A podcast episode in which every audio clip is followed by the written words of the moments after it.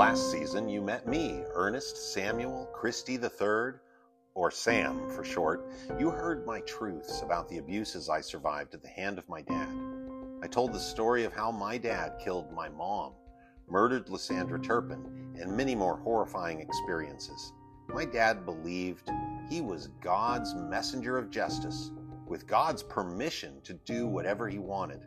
And this season, I want to expose the culture that crafted my dad and allowed him to go on for so long. We will expose the church, law enforcement, and the society that made Ernie Christie Jr. Let's explore intersectionality more and understand the hierarchy of oppression.